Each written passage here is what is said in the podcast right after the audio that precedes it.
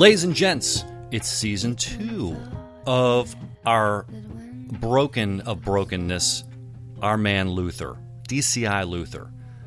Joining me today, as per the usual, is Sean Schbley.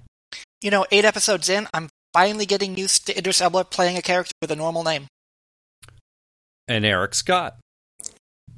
I'm glad to see Luther finally took some anger management classes during the break. Hmm. Jason Johnson?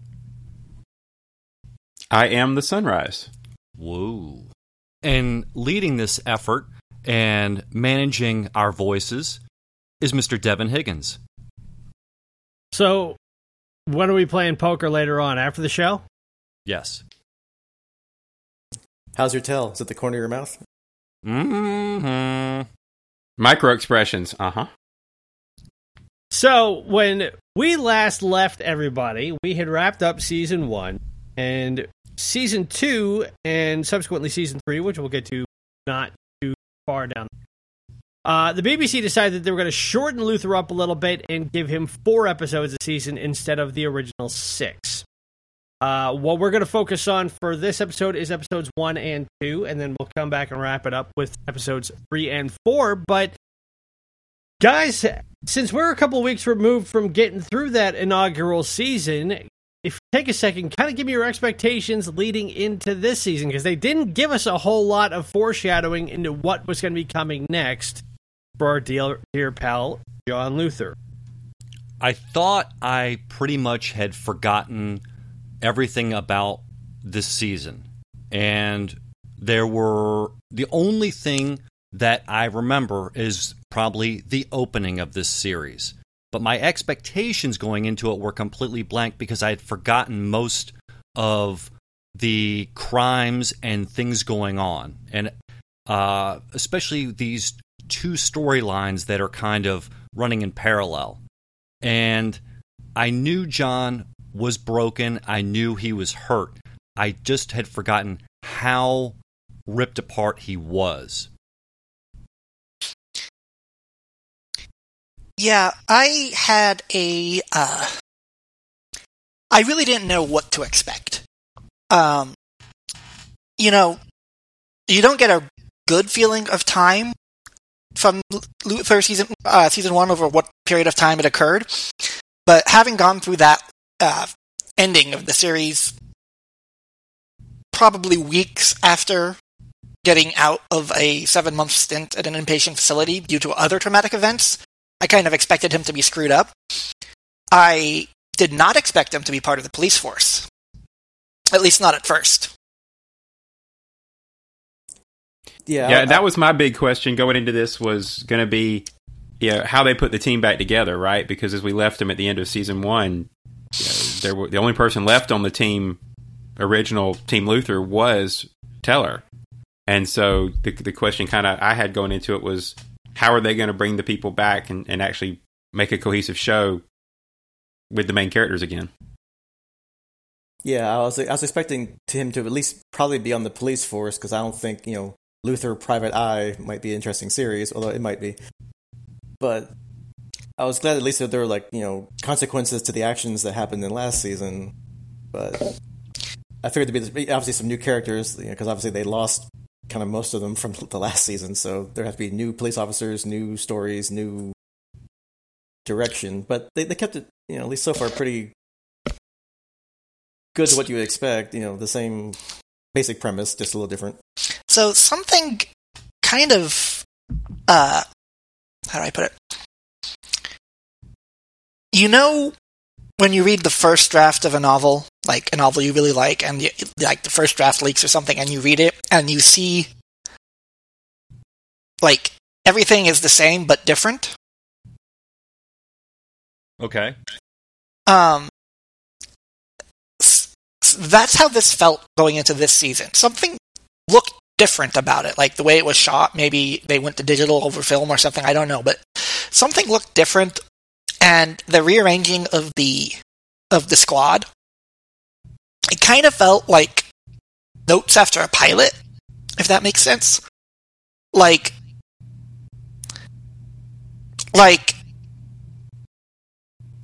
you could have had the final scene of season one be a pre like a pre like a prelude like the original season had that final solving of their crime and then go into season two and that could be the beginning because we're kind of at the same place but everything is somehow different Yeah, it did get that feeling as I went back through season. This is when Neil Cross, I think, took some feedback, got some different ideas. He and both the actors that he has working and the people behind the scenes, especially the director, because Sam Miller, who directed some of my favorite episodes, one back for these two episodes of season two, uh, and his visual style, as we get to, really kind of gets more evolved from season one to season, and it kind of starts at right from the off where we don't start with John, we start with Alex. Allison And- Schenk. Yeah. And we get in about a five minute span, we get a bit of a primer on what has come before for anybody who may have forgotten or coming in midstream about what happened in season. And I like the fact that, that they don't give too much away, but it's interspersed with John in a rundown flat somewhere in London. And he's going about his morning, dressed, breakfast, all that stuff. And Alice is recounting to Schenk what happened with her, John, and Ian leading up to where she is now, where you don't really get a, a really clear understanding of where she is yet. Schenk, who is very much back to his cold, analytic self, as we saw in one, is just asking her questions, saying, you know, what what was your relationship with John? And I liked her answer to that, which was we were sympathetic. But then she goes into more detail about it. How did you guys take her? Because we we hadn't really to this point gotten a whole lot of perspective from her end, aside from their conversations about how she viewed John, how she's explaining it to somebody else. How did you guys take that based on what you know about Alice today? Well, it was like a debrief. I thought if I didn't understand the time change or or distance between season one and season two, I would have thought this was a debrief right after those events, where she's kind of making sure every ribbon has been tied up nicely to keep John out of trouble. She's taking all the blame and separating herself uh, from him so that none of this was his idea, that he can be a cop again, because obviously Schenk was, you know, kind of internal affairs to a degree, um, and making sure that he's fit for duty. and that was probably the biggest oddity to me uh, starting out. While I really enjoyed having Alice be the one to to sum up the first season, um, and looking back, I can see where they used her to, as Mo said, you know, keep keep Luther out of trouble. I was kind of surprised that of the three of them that were on the roof with Ian at the end of the first season, uh, that she was the one uh, who was where she was, and um, Mark and Luther were both elsewhere. So I found it really interesting that Schenk was doing the debriefing. Um, and you can tell he knows something's. He, he's he's not buying it. Like he's not buying it. Um, but I kind of get the feeling that he knows something is not true about what's going on, but doesn't know. Like if Alice is taking too much credit or too little credit. Is it that is it that Luther is such a good cop that he doesn't want to lose him and is willing to bend slightly? Well, he's, he he point blank says that I fought hard and dirty to keep you. Mm-hmm. Right? I mean, Schenk says that point blank. Yeah, Yeah, and well, it- and, and and there was pressure before from last season from higher ups that you know, I guess probably didn't like Luther being there at, at that point. You know, with what, what he kind of looked dirty, smelled dirty. He probably is dirty, but we don't have any proof. But you know, since- Perception was enough. yeah, since Right. Alice took the fall for everything, they really at this point have nothing, I guess, to really other than circumstantial evidence or hearsay or whatever. So you know, they really, I guess, couldn't really do much to him. well, yeah, al- and that is a key point because it doesn't come down to. I mean, do I think Schenk believes everything Alice is saying? No. Do I think he's willing to underestimate her? Either. No. But ultimately it comes down to conjecture over what can be proven. Also- and if Alice is saying, "I'm the one who did all this. I'm the one who shot him," and and it's because of of my action that that everybody's looking on in a certain way, then she will naturally turn her obviously because of John. Well, also remember that the department already had one dirty cop in this incident. That was that was embarrassing enough and a black eye enough. I mean, there could have been a lot of motivation to kind of sweep everything else under the rug and not like not have two dirty cops. You know what I mean? Right. And as was pointed out, why she was talking to Schenk and not Mark was talking to Schenk, they touch on towards the end of this open where it's John and Mark in a coffee shop having a cup and playing chess. And I like this brief little interlude between the two of them where not a whole lot is said, but physically, their phys- physical body language seems to convey a whole lot more. Um, what what was your take on that?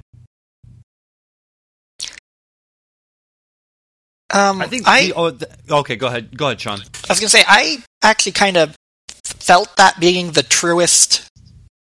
Like it felt really right. Like these two guys who were adversaries, but they were adversaries for the same reason that they both loved the same woman, and they both went through her death, and they both know that the other is the only person who really understands exactly what they're feeling.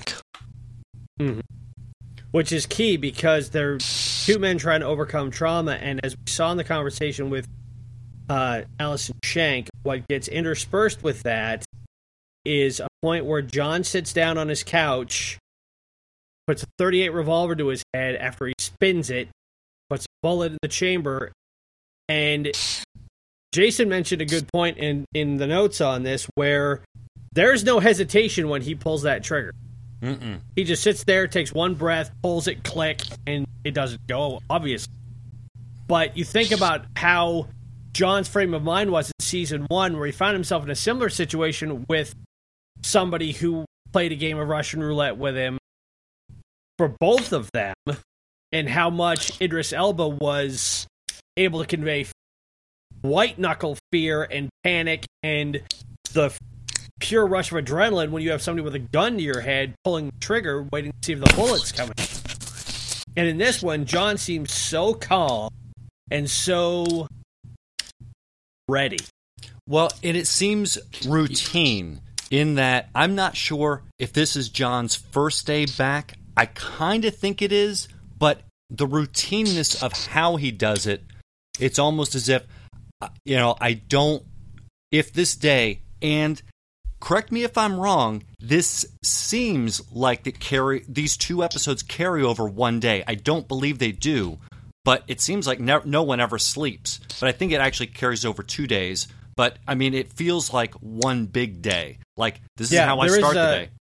There is a day to night transition between the end from the end of this episode and in the next episode because we have scenes where they're talking with each other at night and you tell it's night and then so I would say it's maybe two three days if that decent timetable Yeah.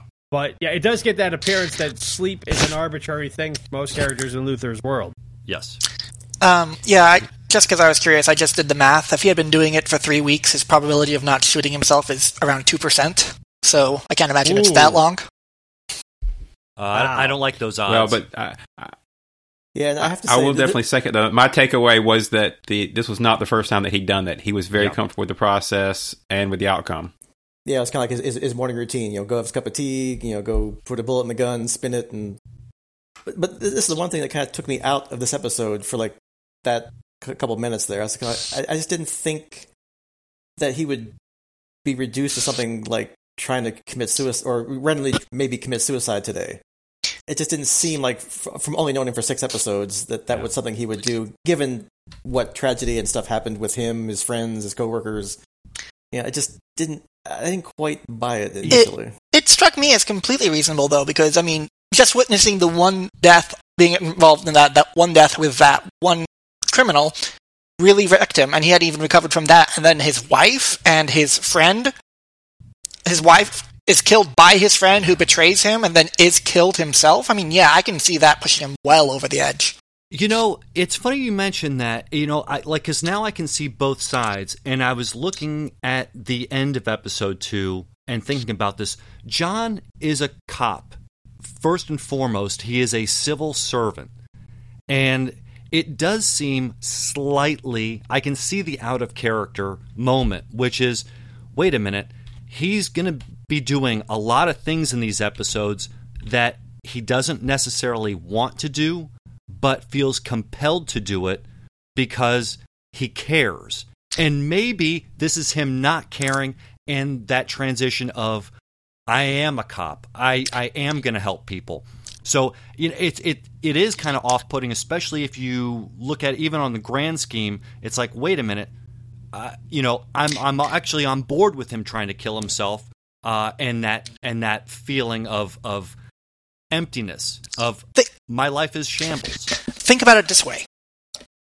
He says time and time again he doesn't want to be a cop anymore. What's the only way Luther is not a cop anymore? What? Death. He know I mean deep down he knows that if he he really wants to stop being a cop, the only way out to Pine Box and that's that's what he's like Right. Well, and if you stop and think about it for a second, if you flash back to season one, I mean, he's not living with Zoe, got his own place. But there was that point in the middle of that season where we see his place, and it's it's not nearly what the habitat that he's occupying at the, what we find him at the start of two. Mm-hmm. That place is a pit.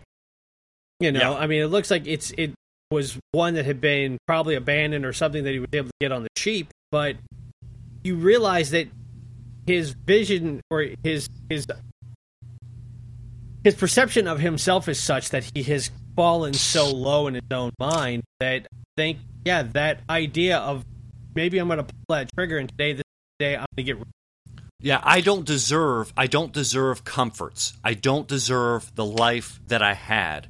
And I have to live within this this meager means, this this uh desperateness. it's the Punisher depravity. eating cold beans all over again. Yes. Yeah. Yeah, I can see that.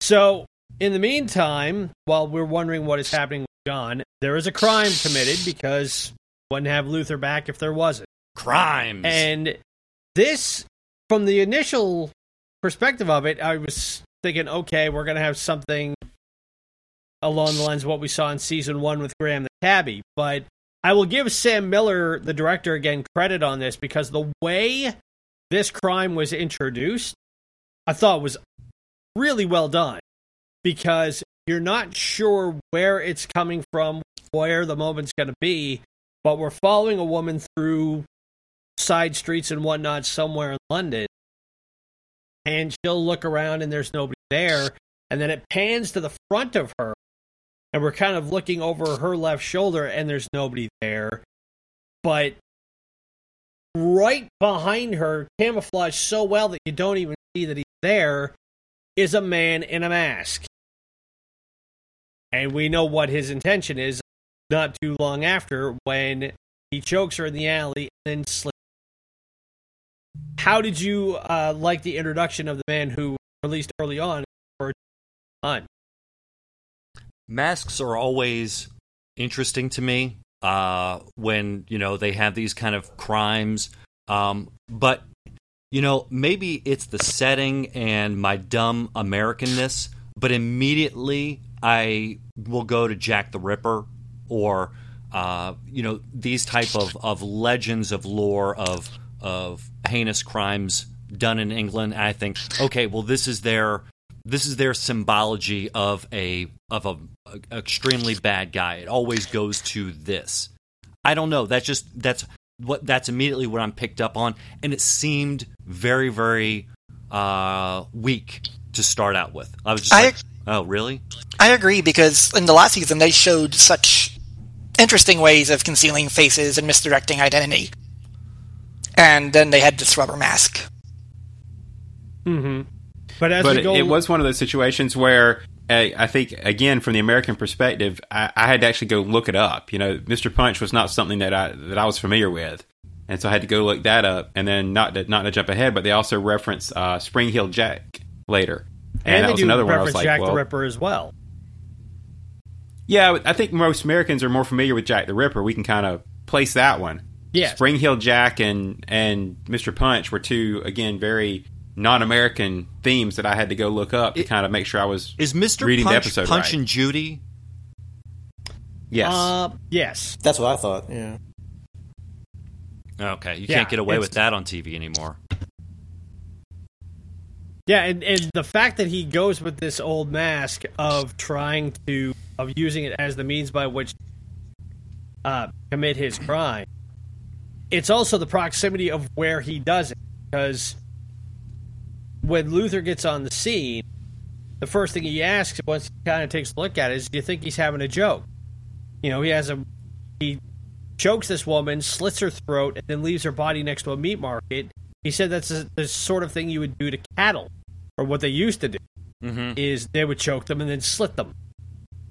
And we get a lot of conversing ideas about what this guy is doing, why he's doing it this way, but the last thing he does is he calls up, he grabs the, the victim's phone and calls everybody on the contact list and says he is the sunrise and he loves everyone. Which I assume is something either out of the Spring Heel Jack lore or something out of Punch and Judy, which again I'm not all that familiar with.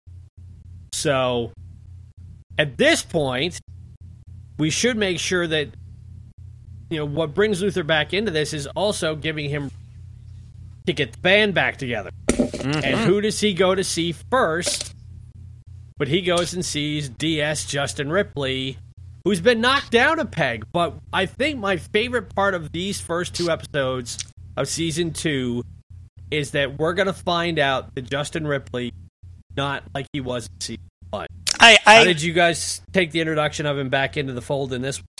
I liked it. I liked Ripley throughout this whole episode, like this whole two episode arc. He's probably my favorite bit of that whole thing.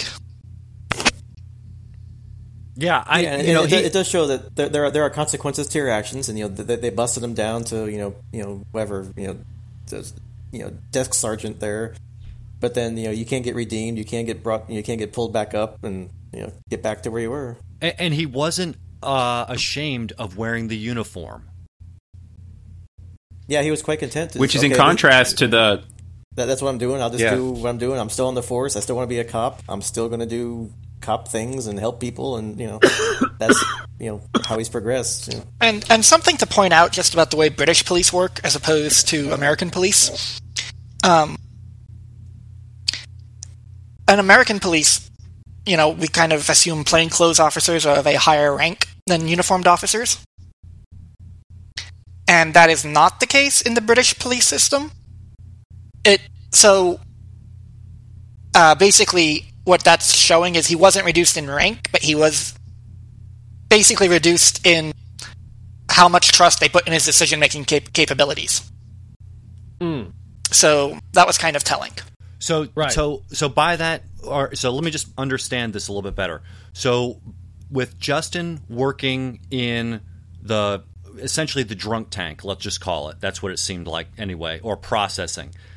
That is could be conceived it's the same level as a detective. Yeah, so like a, a DCI and a CI are the same rank, like, but they basically just if you've proven yourself as somebody who has good instincts, good discretion, uh, investigative powers, they put you in plain clothes and you're given like more broad leeway. You're not strictly like an enforcer. So they basically took away his discretionary power and put him on the sh- on the shittiest detail they could. Gotcha. Right. And John points out when he comes in, and, and I have to admit, the camaraderie between Idris Elba's character and Warren Brown as Ripley is, is evident from the second he walks into that station and Justin recognizes. You know, because John says. He says they humiliated you, they bullied you, they did everything they could to force Ripley to get out because they were ashamed of it. What he did in being loyal to John. And you can see the respect on John's face when he tells him what you didn't leave. He knows he's got a guy who's got his back, and I think from what we can tell, at least early on, this is John's way of repaying Rip for doing that and sacrificing career for him. Which they didn't have to do. Neil Cross didn't have to go this direction with either of them. Could have just been, all right, you good, you good, all right, let's go back to work. But he took the time to kind of give them a little bit more equal footing where I think John doesn't see Ripley as being beneath him. If anything, Justin is better than John because he still maintains his dignity as police officer and his ability to be who he is. Right, and as we found out later, you know, Schenk's now in charge of everybody. You know, he's now the, the new teller, and uh, so he probably approved the fact that yeah, John, go get Ripley, bring him back. You know, we want him back on our team. Right, and when He, they- he refers to him as his comrade in arms, right? Yeah. I mean, they they bonded. which so- was a, a playback to season one where they when Schenk was talking with Justin, trying to figure out what was going on at the end. He said, "You know, we're comrades at arms. Quit fucking with me here and let me figure out what's going on." And as Eric said, Schenk is the head of this new unit, which is now known as the Serious and Serial unit. And he sits down with John, and he find out what the fallout was for Ian. And But- that's why Rose Teller is there. By the way, how awesome is it that uh, Stringer Bell is in the Major Crimes Unit? Yeah, that having watched The Wire, that's one now where I'm like, okay, I, I the the irony of that is not lost on me. Oh, he was such a good character in that too. He was. Oh God, the way the way he like when McNulty was in his apartment at the very end, I that was that's one of my favorite scenes in all of television. But Martin lays down the law to John very, very clearly. Said, oh, as as Eric alluded to, I fought hard to get back, get you back, John. I fought hard and I fought dirty. And he has three rules: no secrets, no agendas, and no Alice Morgan.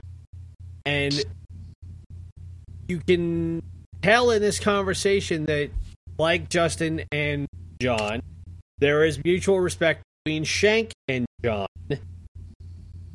but only to a certain extent. And and Jason, you picked up on this. Yeah, he, he obviously when he responds back, he he gives it back to him, but he leaves off the Alice Morgan part. So to round out the crew, we also get Benny back. Benny, who is the computer guy, who i he's a, a limited character, but obviously he's going to be useful going forward. And we've got a new member on the team filling in, I guess, the hole left by Ian in DS Erin Gray. Ugh. and she comes in with an edge to her. She and feels Phil, like uh, Mose. It sounds like you didn't like her all that much. Uh, I, it's not that I don't like her as an actress or anything like that. Don't get me wrong. It's her character makes me very nervous for John because here's the thing: I now don't remember how she plays in at all, but I feel like she could have been Ripley in season one, except for the fact that I feel like at every moment she could turn John in. Like I feel like she's a plant. Like like um she you know she has a conversation with Justin about working with Luther and the known or unspoken known of John's slightly dirty. How do you get a how do you kind of live with yourself in that regard? She challenges John on uh, uh, uh, taking mobile phones when uh, they they actually find Mr. Punch, and so she's constantly uh, needling him, and it feels like she could go to the higher ups at a moment and just turn the lights out on the entire operation. So she's kind of a force of good uh, for the entire department, but I feel like she also is very clutching her career and is willing to sacrifice loyalty for uh, progression. And I kind of got the ex- Well- similar feeling in that uh, I feel like she's not so much a plant as somebody who's very ambitious, who sees this as a she sees this as a place to distinguish herself, but she wouldn't hesitate for a heartbeat to uh, to throw John on the bus to make herself look good. Yeah, well, and that's exactly it. She's she's more focused on doing the right thing, but but herself first. Whereas the Luther's to a fault is the the ends justify the means, and if I have to cross the line to get the job done, I'll cross the line. And Justin's somewhere in the middle. She's to the far end of I'm not going to put my my job at risk for anything. I don't want to be tarnished like Ripley is. In in a way, her relationship with Luther is like the polar inverse of her relationship with his relationship with Alice. Yes. Right. Yeah, and when you have a new character who comes in, and the first thing that she asks Justin is, "What's it like working for her?" Quote: "His Satanic Majesty." hmm That's not a ringing endorsement. I don't care how you spin it. And when Justin defends her or defends Luther to her, when she says, you know, is he really dirty as they say? And he says, who's they? And Gray doesn't have an answer. She just they. And justice is what? You mean the people that never worked with him, who don't understand him, who think they know him? And she comes right out and says, you know, I fought really hard to get here, just like he had. You know, you know how to work it. Show me the angle. Show me where the, the tricks are. How do I deal with Luther? So whatever I think that he is isn't going to rub off me. And as you said, Mose, impact her career going forward. She is very ambitious. And but it does set up a very adversarial relationship as we're going to see at least even in these two episodes. And I had been saying that I see this as a Detective Batman show, and I'm more seeing this as the Harvey Bullock show. um, where, you know, ends justify the means type cop having to work within the system. And There there is a Machiavellian edge to That's I think that was that was visible right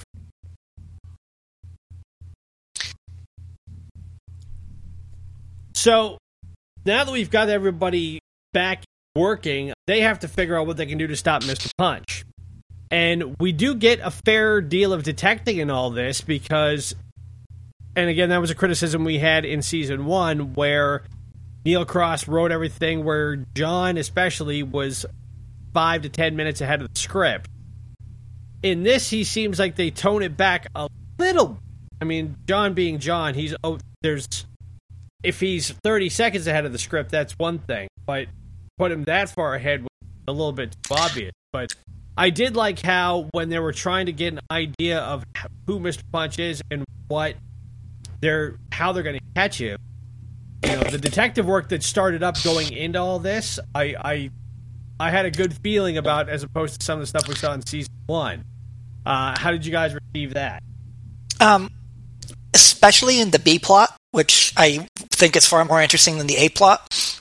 Um, I, I felt John behaved in the most un-John like ways ever, especially in his response to the uh, mobsters in the B plot. That just made me so freaking mad. Yeah, we probably do need to bring up the B plot because this is where like those two lines started to get a little blurry for me. Um, I uh, speaking of his detective work, I did like the fact that he got DNA, but whenever you get DNA in a procedural, I, I get a little bit eye rolly because it I I find that like so everybody's DNA is on file in some capacity, and obviously this guy because Mr. Punch had been did get into trouble before, correct? Yeah, Yeah, Okay, he was so in prison at some point, so maybe they I don't That's know, right. DNA tag you somehow when you go to prison. yeah, Whatever, I guess so. I mean, I guess I, I, that's a I, thing. I, I can believe it's you know at least to get it you know through that part of the script. But Right. But I don't think we knew that at the time. But again, if you have DNA, then you can put it in the magic tank and and things pop up. And then you get the name Cameron, our our adversary Cameron. But let's you know, let me guide us cuz I think we if we don't talk about the B plot, we we miss a lot. And it seems like that whole that John was in, involved in a case prior to season 1 which is a little bit throwing us a little bit weird because it's like all of a sudden we have a new person come into John's life that we've never met, and she was involved, or her husband had was involved in a murder, and John got him. He killed himself in prison, but the daughter went high and to the right into a really gross and nasty world of of kind of like hardcore like prostitution or and weird gang banging stuff. I forget what they called Yeah. it. It was Yeah, like she she was the the I guess they were talking about how when she started rebelling as a teenager and now that she's 17, which is of legal age in in the UK, you're not you're an adult before you turn 18, uh, as opposed to in the US. So yeah, she's gone out and started working as a prostitute got the porn industry, and her mother Caroline comes to John as he's trying to figure out how to get to the punch, and that's where this beeline starts to demarcate the apron. I do have to point out it is a particularly depraved form of, of pornography that she's getting involved in. Oh, Yeah. totally. It's it, it's it's real. I think didn't they, they called it necro something? Basically, they were don't know. Porn. they were gonna they were going to knock her out, make her unconscious, so she could be simulated as a corpse. That's how gross this is. That's how gross this is. Yeah, I mean, it, Right. And in fact, this is why you have uh, a guy in your task force that you know basically he's the guy that goes into dark web territory to find where this stuff happens and how it gets transmitted. Right. Yeah, and Benny, they allude to the fact that Benny had worked in Vice before. And it's interesting to note that when Caroline comes to John and explains the situation to him, he's not willing to go through with it right away. He turns around and says, You know, I can't. I can't. I'm not. And, and his rationale is look, I've helped, I've tried to help people before. And the problem is, I've only made it worse. And if you take into account his frame of mind, where we saw him, especially at the beginning of this episode, with the gun in his flat to trying to I think he's he's rationalizing with himself that the more involved he's going to get, the more opportunities he's going to have it come back on him in a way that's not going to make any better than where he is- is. But the reality of what Jenny is about to get into, there's no way that John can't not get it. I, I, I I- hate the way they guilt him. Like I don't like John having leverage against him, and especially guilt like that. It's just a, a personal thing for me. I, it's like it works great in a, in a sense for the story that your main character has all these pl- pressure points, but it just it made me so angry that that he's getting pulled in and he doesn't want this. And knowing what he just woke up to that day, it's like, guys, give this guy a break. I kind of Well, and the des- decisions made a, didn't make a whole lot of sense as he progressed through that B plot either, because a lot of the things he did just made the leverage against him worse. And you kept looking at it, going, you know, he's a smart guy; he would know this, and yet everything he does, he makes Yeah. the whole situation that much worse for So- himself. so I, get that a mom would use whatever she could to help her daughter in this situation to save her daughter. And like you you know you're the reason his, her father is dead. You're the reason she's like this basically. You need to help. I think you know like a desperate mother i kind of buy that. And i kind of like i also get that john you know wants to walk the straight and narrow. And remember he says at first he doesn't say he'll interfere. He says he'll talk to her. Yeah.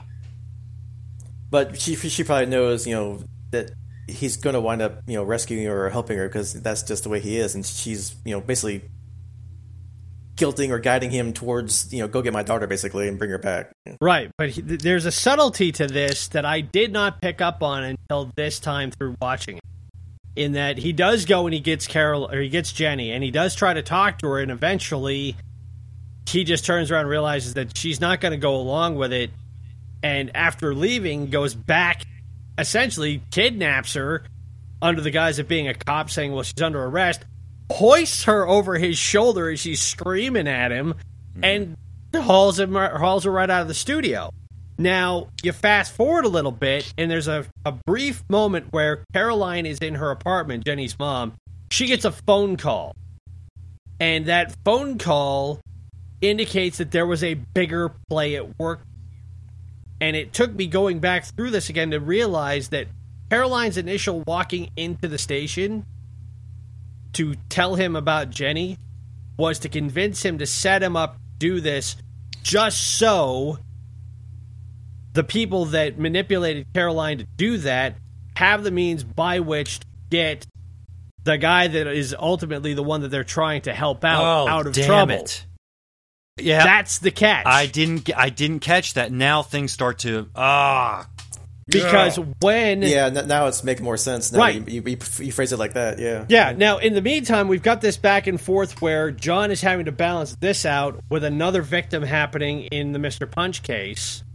This one is in the middle of a market in somewhere in London at, at a place called Petticoat Lane, where she's there taking pictures, and she's like a college student. And this guy, who we don't know yet is Cameron, and he's Mr. Punch, comes up and starts giving her a brief history lesson on the on the lore of Petticoat Lane. and being out, outwardly creepy. yes, very creepy. He's one of those people that as soon as you know that he starts talking, he's trying to impress you, he's trying to get your attention, but he won't stop. Yeah, I felt. I just felt. The, I, like the minute he started talking, I knew what was going to happen, but I was still just like it was really well acted. It was really well put together, and watching it play out really, you know, made me made me realize actually something you know that I've realized a couple times before that as a six foot tall, two hundred pound man, I see the world as a very different place. Mm. Yeah, and, and But it and- also gives us a, a chance to see the um, a, a lot of the insight into Mr. Punch slash Cameron's interests. You know, while he was you know setting the, the the the girl up, he was also you know you could see his excitement. The the the actor did a great job of getting the excitement of the character forefront for the for the history of the area. Right. That part wasn't an Right. act. That's that's his that's his thing. And that's that was kind of a really neat insight that you get into the character that resurfaces later. Right. And when he ultimately kills this girl, who's victim number two, when Luther and everybody else arrive on the scene, Luther gives Gray and Ripley the instructions because obviously it's a public street, everybody's out there, and in the early or late 2000s, where everybody's got cell phones that can record video now, it's just as much the rage then as it was now. So they definitely were on the right side of the curve as that goes. But Luther tells Gray and Ripley, hey, go get those phones because we need whatever information we can. And naturally, Gray pushes back on it. And Ripley's like, you know, I'm telling you what you need to do here, but Ripley's grown into the character that understands Luther's intention because in the first season he would have been the one questioning it. And so it's kind of neat to see that he's like, no, no, this is really what he meant. Yeah. He's basically the translator now. Right. And when John goes out to address everybody, he sees Cameron looking on. And because he's this creepy guy who, I mean, he sticks out like a sore thumb. And, and even when he's standing still. And it doesn't take much. I mean, we can look at it because it's Luther to say, oh, well, naturally he's going to pick up on it. I would think potentially if it was Ripley standing there and he saw him, Ripley would go, hey, that guy's just, he just oozes it Well, just there's something not right about it. Yeah, well, and, and it didn't occur to me until just this moment that you know Luther basically says this guy's kind of a showman, so he's going to be at the scene of his crime to see how things react, how things play out. You know, what are the ramifications of the things that he's done? So he wants to bear witness to it, and it, and because at first I was like, I roll, oh boy, you know the the the committing the committer of the crime is going to be at the crime. Come on, but it makes sense now because he is putting on a display. He is putting on a show.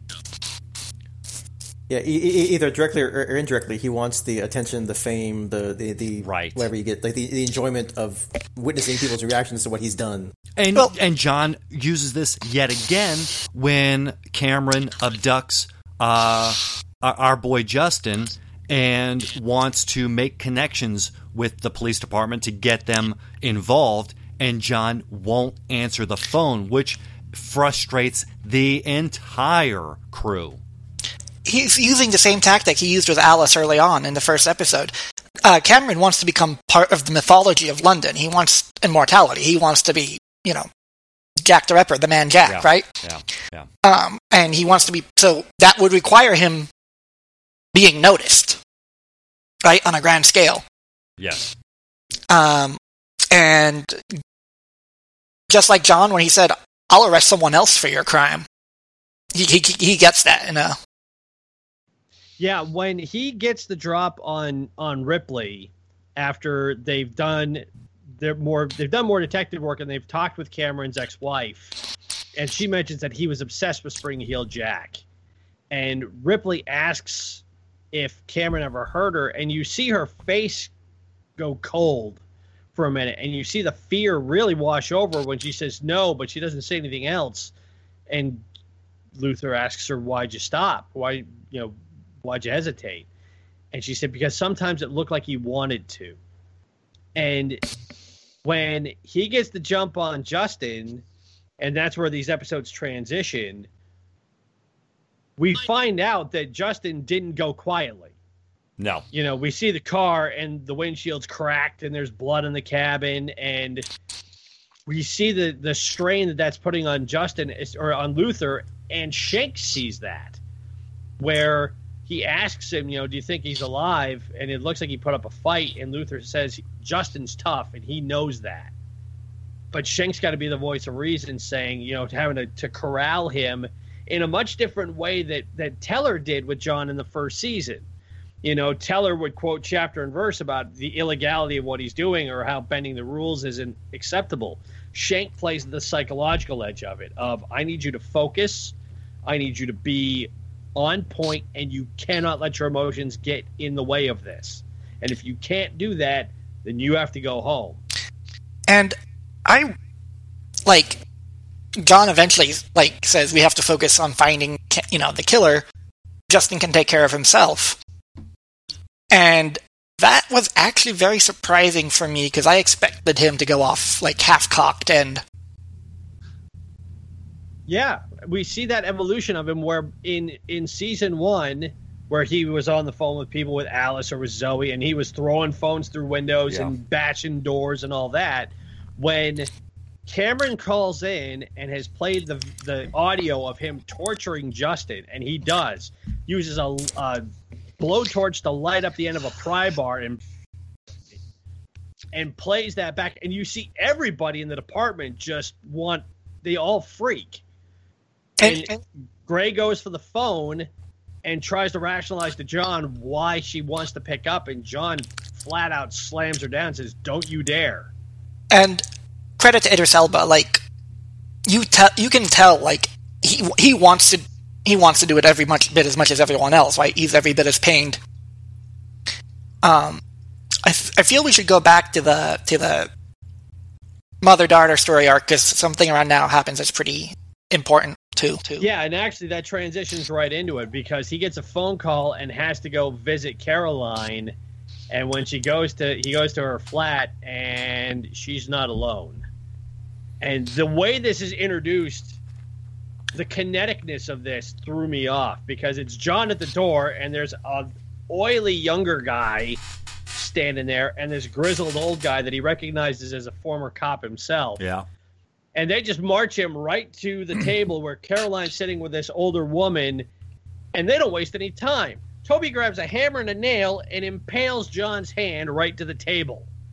Any of you guys see that coming? Negative. no I mean, because Not it makes the nail part. I, I thought maybe they'd just like crush his hand or break his finger or something, but not drive a nail through his palm. Yeah. Be- because it makes no fucking sense. Like, I'm a mob boss. Who's the last cop I'm gonna try to corrupt? The one who's on everyone's fucking shit list. But at the same time, even though he's on the shit list, they also know he's a guy who can get things done because he's willing to bend the rules. Yeah. exactly. Right. Well, So- well, they make the deal that in order to clear Caroline and Jenny from the predicament that they find themselves in, John has to go and convince a witness that her grandson, the oily bastard who nailed his hand to the table, uh, they have to convince this witness not to testify against him. And it's got to be done today. And if he doesn't do it, then Caroline and Jenny are dead. So the odds are laid out as clear as a bell. Yeah, I, I do. I want to say one thing though. Uh, in in the uh, a breaking uh, character type, I was not expecting this woman to be the boss. And it was really interesting in the way in which she talked about property uh, and and and what needs to be done. I mean, she's a scary person. Yeah, but John just blithely going along with this without some kind of clever countermeasure. Yeah. That that's that's what pissed me off. That made uh, Or, or he's trying Yeah, to that's kinda how I he's trying approached it. I buy kept- time to, to- he's trying to buy time to figure out maybe what, what he what he could do because right then I guess he really can't do anything. You know, nailed to a table. Right. But he doesn't. He he he he goes right along with it, and never you never see. At least I didn't see any attempt to to subvert it. Right? He just blithely does what they want. yeah, and uh, yeah. I was say, as an aside, I don't know if any of you guys have ever seen the movie Matilda, but the woman who plays the the uh, the grandmother in this, uh, the woman at the table, she is Miss Trunchbull, the warden of the school that Matilda goes to in the movie Matilda, which is the first time I ever saw her, and she is very imposing in that film because she's an absolute gorgon. So to see her slightly more refined, but still having that edge of "I'm not a woman you want to fuck with" Yeah. was very evident from the second I walked in and went, "Oh God, it's her." yeah, I just Yeah, expl- unpack your frustration, Sean. I, I, I, I, I'm- I'm right there with you, but I, I'm not sure I can quite verbalize. like okay I, I mean i have to jump a little bit to the end like they didn't like luther didn't even put together that they were fucking recording him right like I, I uh, uh, can I can accept that in because I think it was Caroline who was recording him, and if you're distracted by the fact that somebody just put a nail through your hand. I don't think you have the clarity of mind to sit there and go, "Hey, by the way, why are you holding that phone?" yeah but in the time it took him to drive to the fucking safe house he would have put two and two together i mean this is we are the entire premise of this show is this is a creative bend the rules really intelligent kind of guy Yeah. And to literally put up zero fight, like literally do nothing except exactly what he was told. Yeah. Like that's that. I mean, that just doesn't. It just doesn't make sense. It's like, why are you doing this? Because the script told me to.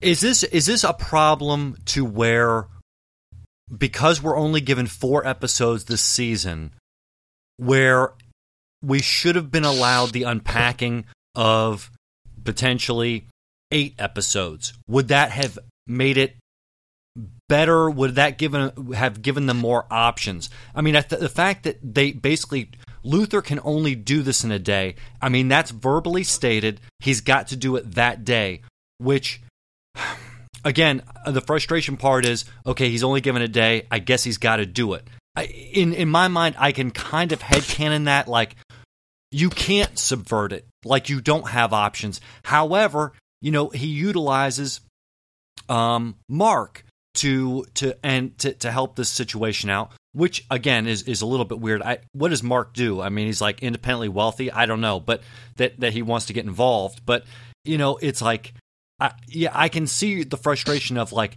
how how is it that you just did what they told you? You didn't even try, and it feels like is there another? Is there a way out of this? Um, is there something we didn't think- see or something coming? Like, I think you hit on it exactly there, which is that it's a it's a constraint of how much time they have to tell a story. Yeah. Because you're you've got two episodes to tell the A story arc, right? This is a two episode arc of the crime. They've got to get that re- in and complete. You've got to get everybody reintroduced from the last season, and now you've got to get the B plot to a point they want it to happen to. And So- it's it's a lot to ask of anybody in that short two episodes. here's the thing that pisses me off. Again, uh, like step one, he, she's like, "Well, I could get a thousand coppers here," and she's like, I'll, "I'll be out in eight hours." And okay, that's eight hours for me to get these two women to a safe house, right? Like, I, you you raise a great point. like I mean, uh, I mean, seriously, he could have said, "Okay, fine, eight hours is all I fucking need without you on the table. I'll just go, and they'll be like in the moors of Scotland." Okay, here's the other thing that I will say. And if you're watching this on Netflix, um, they show you what's going to happen next week. They give you a little bit of uh, interludes in between the credits. And I forgot that this keeps going through the rest of the season. I thought Mhm. it was all over with at the end. Like he Oh. did this thing, that was the B plot. However, But they showed the tape that's like, ha, we still have leverage over you, so now you do whatever we want. Yeah, that, that, that's what brought it back to now. This might be the A plot. The next two episodes. Exactly. This has always been potentially the A plot. Yeah. So the And- only and way. not only do we have the we have this A pl- we have this B plot, we have the A plot. There's also a C plot underneath this that we still have to get to. So, um, I just want to say one more thing on this. The only way I'll be sated is if, like, in the finale, it's actually like, you know, a spy versus spy thing where like the department was in on it and they knew exactly what was going to happen and uh, they're they're playing the players. That's the only way I'll accept this. You want to. You want them to do an Ocean's Eleven on it and come back and show you that it was all uh, yeah, Right. Yeah, I mean, for the time, the timeline for this is a bit shoddy. I will go ahead and grant you that. And the fact that they went with four episodes rather than six or eight meant that they did have to trim the fat on a lot of the story in this second season. And I suspect that as we go to season three, they'll have done the same thing. Oh, and we f- we forgot completely about the apple. Yeah, well, and that's that's the C plot that I was getting to, where interspersed with all this, because as Jason pointed out, Kolche or um, Schenk's edict to John was no secrets, no agendas, no Alice Morgan, and John agrees to two, but not the third.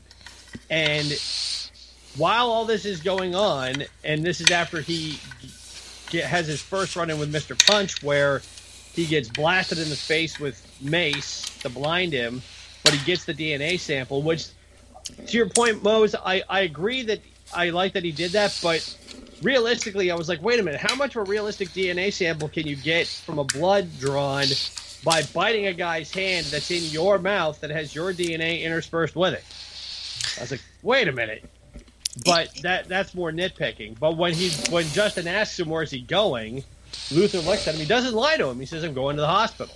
Yeah. But he goes to a hospital where Alice Morgan is waiting. This conversation and the conversation that comes later, if there is not an ample evidence of the chemistry between Ruth Wilson's Alice and Idris Elba's John, I would say look at this scene and just you could you could feast off of it all day. It's as good as when he and Mark are having a catharsis. Mhm. Um, yeah, on the DNA thing, you know, I tend to give that's my standard suspension of disbelief for cop shows because it actually takes three weeks and is almost never used in investigation unless it's a very long term investigation. And like, uh, yeah, but whatever. It's their it, it's their sonic screwdriver. They can have it. Right. But this conversation with Alice and John is it seems like a very simple catching up, but you can read the subtext under what they're saying to each other and how John you know he he's back to work and and he's helping this girl out and as soon as he says that Alice gets defensive, you know, what girl? And John's like, it's just a girl. It's not, don't go there.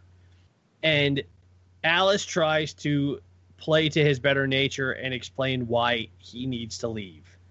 And she says it point blank the people around you are vampires. They'll suck your veins dry, crack open your bones, and lick out the marrow. I mean, that, if that's not a push to get somebody out the door to a better place, I'm not sure what is. Yeah, and I want to step back for a second and mention that that one thing that, that you see right off when John visits Alice is her hands her arms bandaged. And uh, she's been, you know, trying to kill herself. And so you get a call back again to the opening bit of John's Russian roulette. Both of these characters are not where they want to be, Good catch.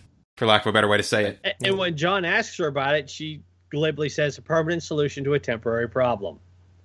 Yeah, and then at the end, when the end of episode two, where she's trying to get him to basically leave the forest, go go away with her to you know any country that starts with M or, or any other country that in the alphabet. Yeah. you know, and that was pretty good too with them. She's, she's like trying to kiss him. She's finally kissed him. She finally, you know, was trying to you know show her love or whatever, and he's just like, yeah, you have to leave. I, Yeah, you know, let me, let me just say this. I, I'd put in this this this in the notes at the very end, and it's important. I think now that we're talking about Alice, because she only comes up in basically a total of two scenes. Uh, he throws the apple that Sadly. he's eating. Yeah, very sadly. However, there are some I will tell you that are very upset um, that poo poo Luther because she takes on a bigger role coming down the pipe. I don't believe that, but I'll I'll I'll watch it again to to to make that judgment call. But it was immediately poo pooed, and I was kind of like, uh, Hell, whatever. hell, but give the- me the Alice Morgan show. I'll watch I- that all day. a- absolutely. And in fact, they, I mean, in, it, people were saying, oh, well, they partner up and that's kind of gross and whatever. I'm just like, you know what? Just shut up. Just shut up. I'm, I'm, I'm kind of tired of the naysaying. So, Well, and they partnered up at the end of season one to get John off the hook for Ian. exactly. And, so that's already been established. and, and that's really not, it wasn't bad. In fact, it was pretty terrific. Mhm. So, because again, and, shut and up. if you follow the logic of it, there was no other option for John to go to. Yeah. So it made sense to bring her in in that regard. And in this, she's now acting as caretaker for John, even when she's stuck behind those walls, going, you know, you've done enough. You need to get out. And she sees the toll that everything has taken on him, which is im- surprising considering who Alice is. Exactly. And the fact that She's she a sociopath. anything. Right. Now, she does. I, I pose this question Does she love him being a sociopath? She really shouldn't be able to. However, I see her more as a, sedu- a seductress in that she loves the idea of them being together and is so intoxicating for him. But he has this armor on him that he can. I mean, like anybody else would have fallen for her and fallen for the way in which she talks about things, It- but he doesn't. And again, she says yin and yang. We are so far apart yet so close. And she, I mean, it's like this. She wants him in one way to be happy, and I and I think for him, it, does he? I, I don't think he he believes that he deserves any kind of happiness, but she actually, you know, has this caring for him. So, if you think about all the like famous sociopaths, and it's not uncommon for them to be uh, going all the way back to Psycho, to be hopelessly, desperately, and completely fixated on a single person. Sure. Okay, No, so and- you're talking about Norman and Mother. Yeah, in that case. Okay. But like, um, or you know, it it's not uncommon to have like a a, a hot button thing that you're protective of, defensive of. You know, it could be a blanket, it could be a horse, it could be a cat. Um, Sled. yeah, Rose. you know, could be a Death Star. Um, so I kind of buy it. Also, it's not the it's not the platonic kind of love. It is the possessive kind of love that she has. She wants to have him. Right. It's a love established through mutual understanding. John gets her. And whether John ever wants to admit it or not, she gets John. Yeah. And it's the that emotional connection that goes beyond the romantic of and and it's in her explanation to Schenk. We were simpatico. We are alike. We are the polar opposites, and yet we are alike in more ways than most people can either see or accept and she there is a genuine caring there about John and I know that John cares about Alice otherwise he wouldn't try and break her out but there's also the danger inherent in their relationship and John sees that whereas Alice can't. And again as I alluded to in, in season 1 everybody's got a soft spot. And Alice's soft spot is she thinks that she can be with John and that is going to fill that void that is in her personality. And John understands that that can't happen as much as he may want to. Right, because if, if, if, if, if he if, he left with her, that would solve most of his problems with these last two episodes. He would get away from the blackmail from you know porn Mhm. grandma. You know, he would you know get out of the out of the you know being reminded of you know all his failures and Zoe and all that. He would be you know be able to get away and get like a normal quote unquote life with you know with a not quite normal person, but still he would get away from all his current issues. If there's It's kind one of- thing I've figured out in in so far in season two, it's that Alice John gives Alice purpose, Yes. and It's a Jenny gives John purpose.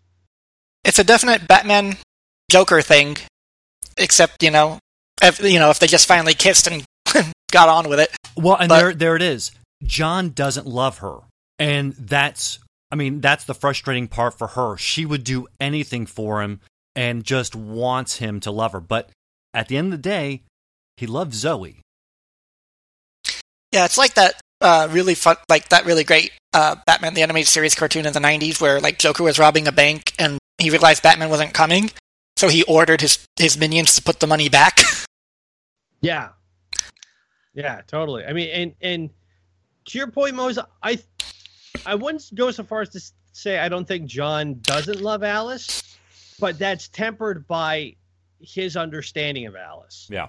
Of of because at the end when they have that conversation in the apartment in his flat when she gets out and she's holding his dad's gun and she's boasting about how you know everybody's wily coyote wily coyote and i'm the roadrunner and then she pleads with him to go with her john says it you know i'm i'm who i am and you are who you are Yes. but there's not a moment where you look at Idris Elba's face. And again, this plays to the brilliance of how well he plays John and how well he knows John.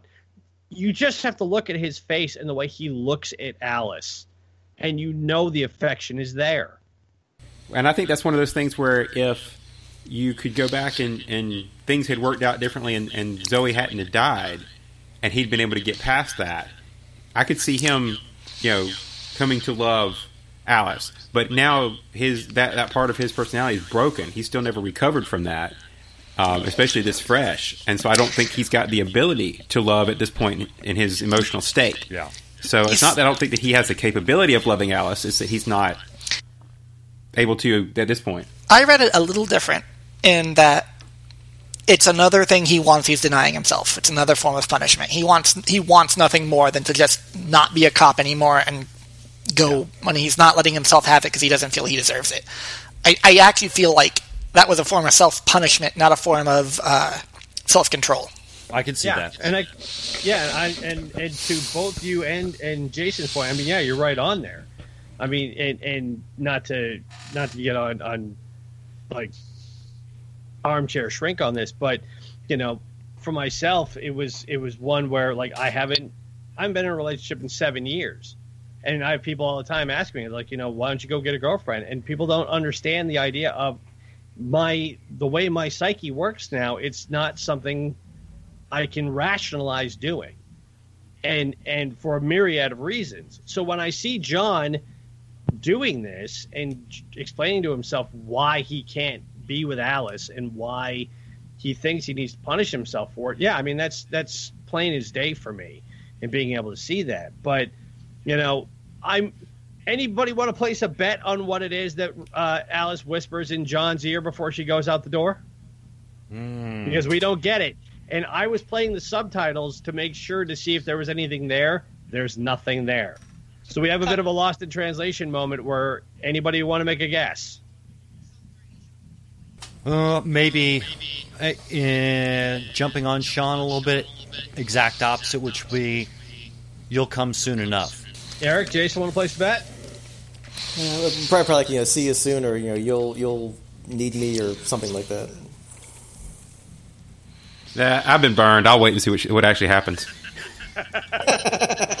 Yeah, but if you see, but Jason, if you say it, then we know the exact opposite will happen.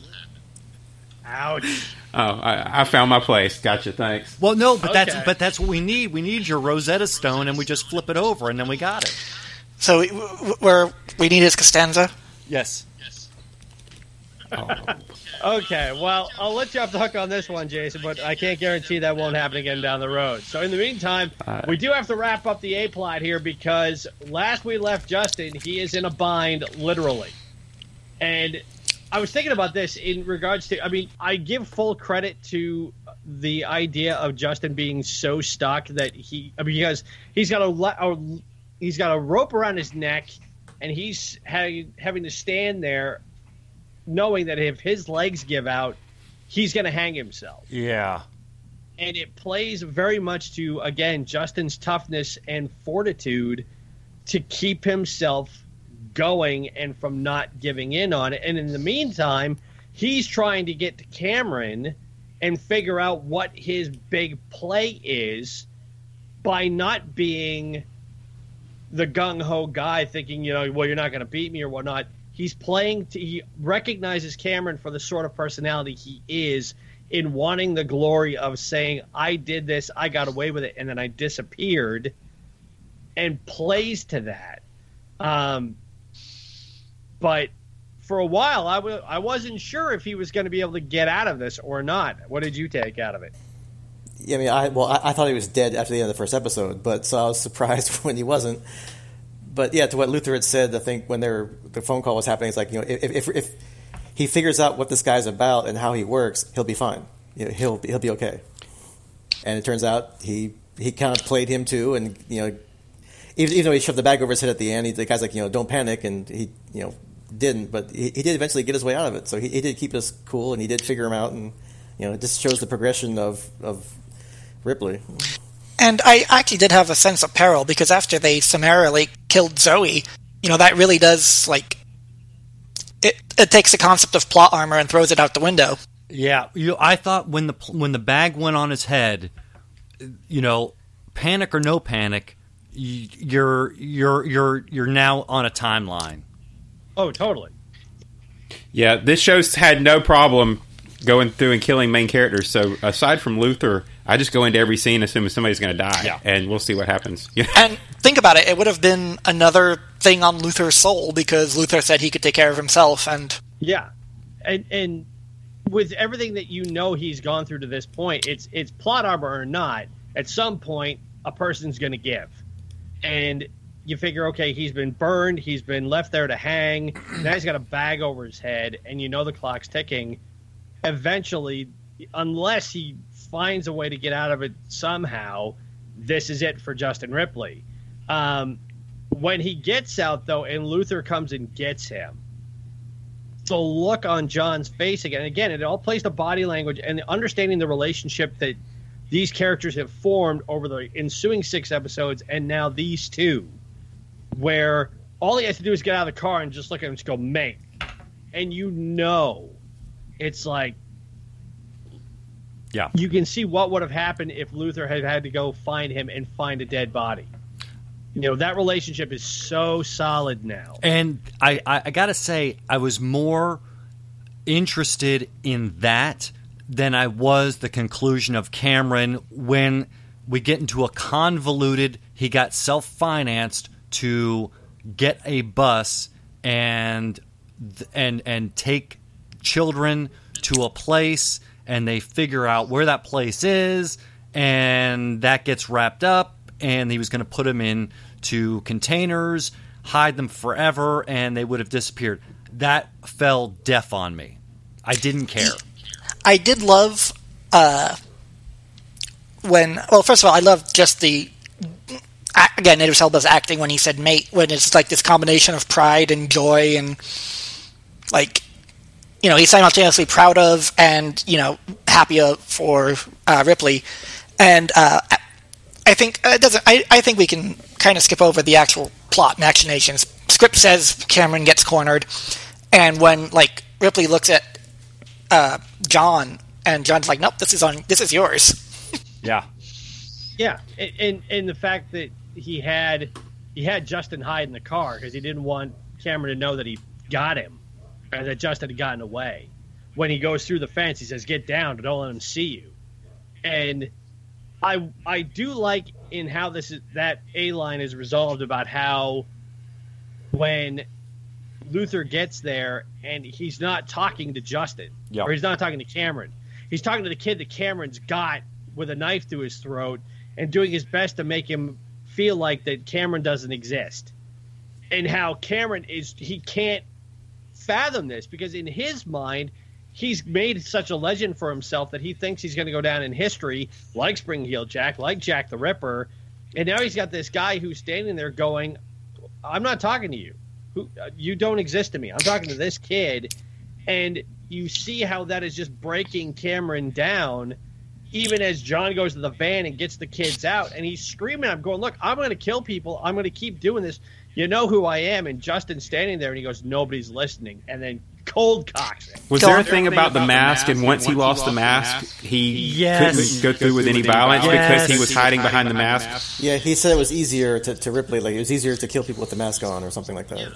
And when the kid rips it off his face, it was the same thing he said to John at the beginning: "Don't ruin it."